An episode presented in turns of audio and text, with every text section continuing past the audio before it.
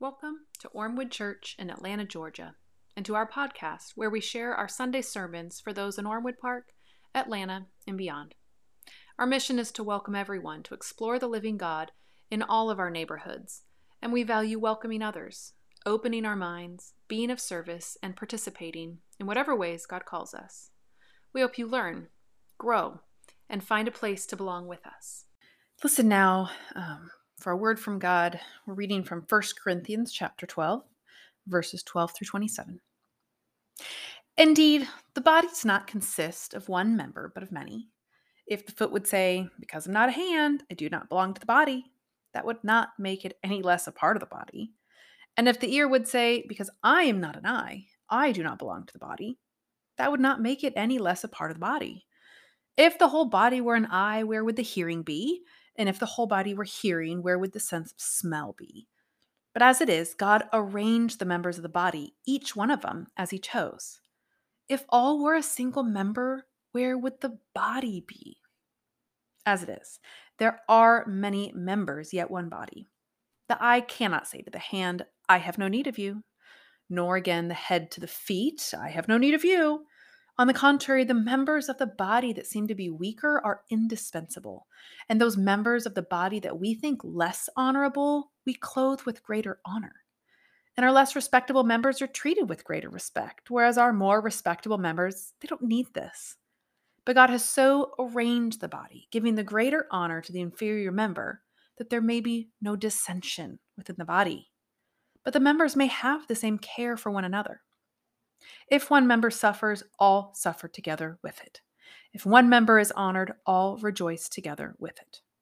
Now you are the body of Christ and individually members of it.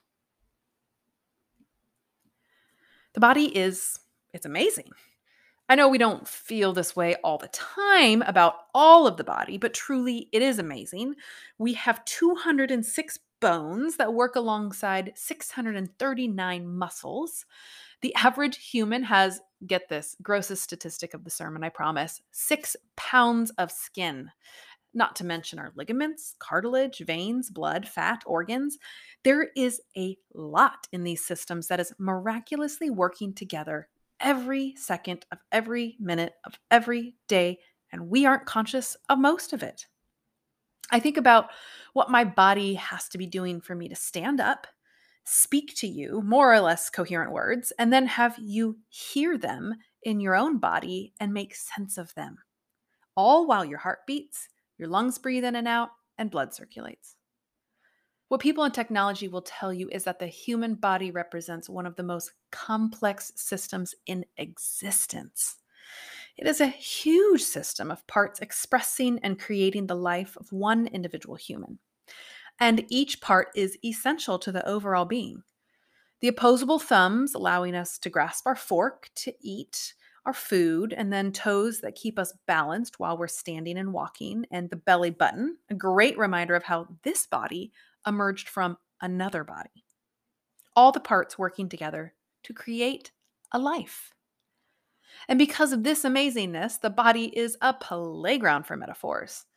The body itself has been used as a metaphor for countless organizations and human endeavors and systems. And even in the time of Paul, who's writing First Corinthians, as he writes his own treatise on the metaphor of the body, there were already others that were at it, his contemporaries. So the Roman elite were using the body as a metaphor for how the castes of society should interact with each other how the parts of the body were all separate and served different separate functions. The wealthy and powerful were the head and should be separate and treated differently than, say, the hands or the slaves, which served them meals. Or take the Roman military.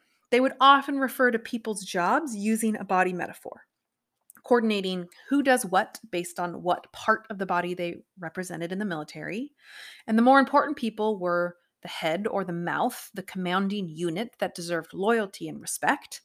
The foot soldiers were, you know, feet, and they should be grateful that they have a head to guide them and tell them where to go.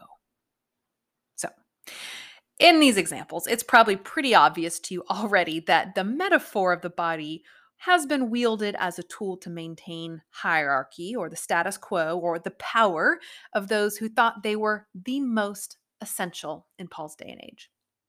However, the essential diversity that allows a body to even survive was being partitioned off, categorized, valued according to the standard of the rulers.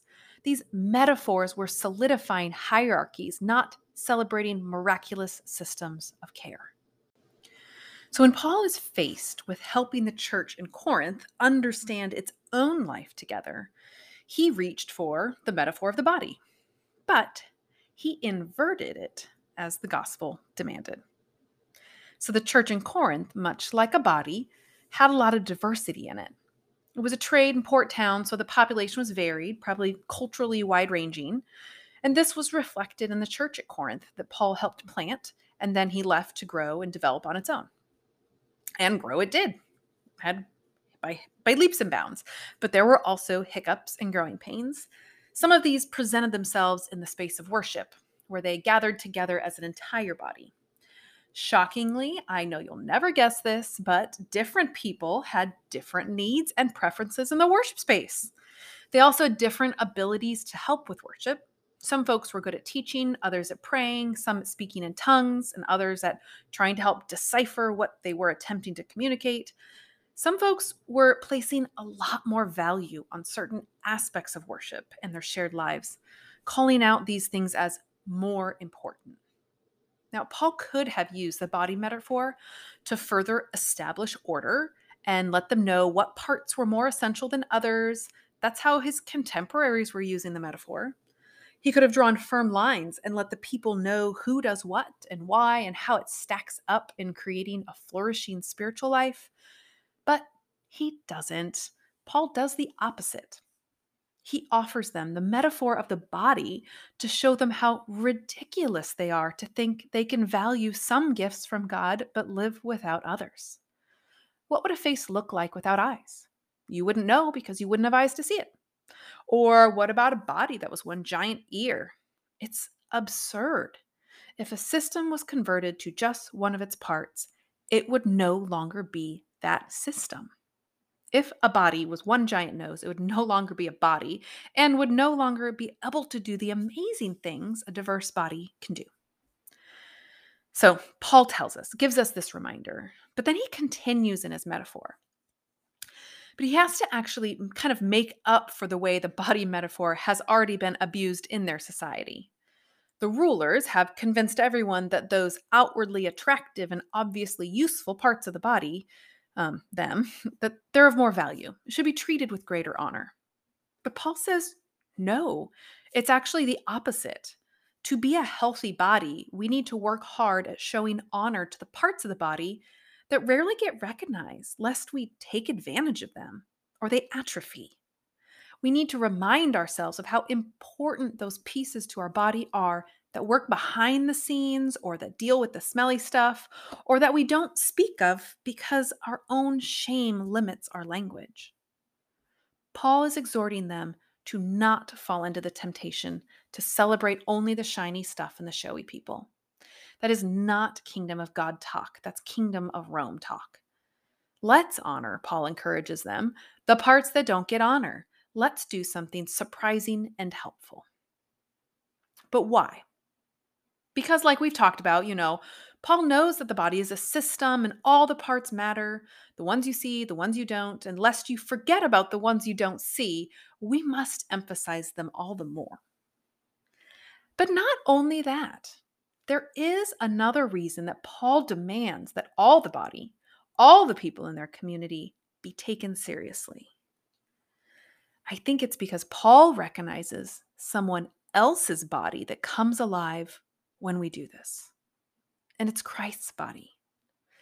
Every part and every place of the community of faith is a particular part of Christ being remembered and brought to life. You are the body of Christ and individually members of it, he tells them. Each piece is a reflection of Christ's life, Christ's work, and Christ's love. That is the surprising place where we encounter Christ, like our series says. Beyond his death, into his resurrection, it's in the individual people of this great body of faithful parts that spans this room and this world. So, are you a bone holding things steady? Great. We need 206 of you. How about a muscle making things move? There are 639 important places to put you. Some of you are skin, six pounds of it. And I really appreciate how you give us shape. Without you, we would truly fall apart. Are you a mouth capable of communicating Jesus' love? Thank you. Are you an ear capable of hearing people into healing? Thank you. Are you a toenail? Working hard to protect us when we step out in faith and bump into stuff? Bless you. Are you a glute, aka a butt? You're coordinating the momentum of liftoff for each of our steps forward. Nice job. Are you hands that wash, feed, organize?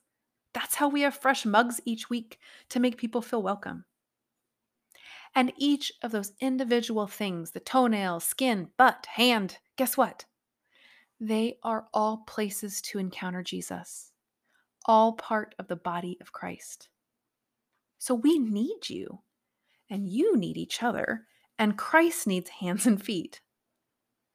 Don't let the world tell you the brain or the mouth or the heart justify the rest.